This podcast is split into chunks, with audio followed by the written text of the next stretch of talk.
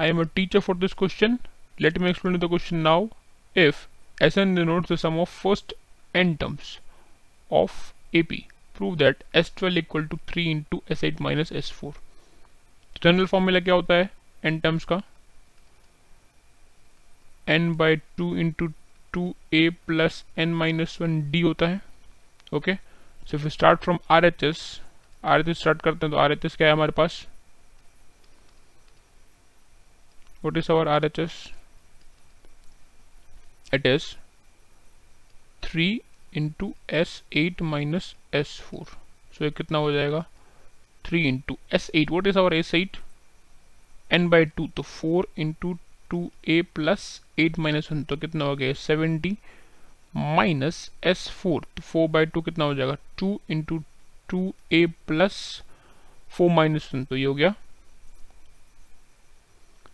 Three D right तो ये हो गया थ्री इंटू फोर टू सा एट ए सेवन फोर सा twenty eight D minus two two सा four A minus six D right तो ये हो गया three into eight minus four तो कितना हो गया? Four A twenty eight minus six तो कितना हो गया?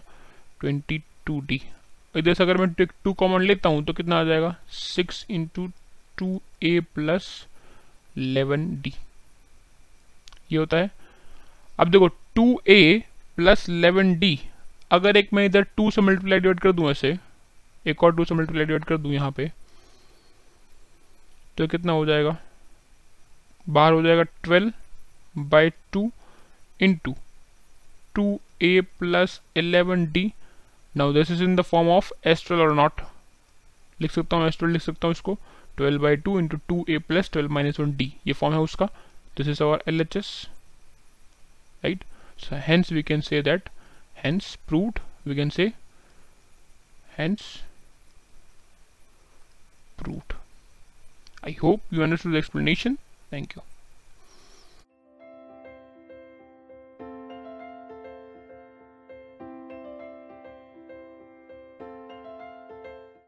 this podcast is brought you by hub hopper Shiksha Abhiyan अगर आपको ये पॉडकास्ट पसंद आया तो प्लीज़ लाइक शेयर और सब्सक्राइब करें और वीडियो क्लासेस के लिए शिक्षा अभियान के यूट्यूब चैनल पर जाएँ।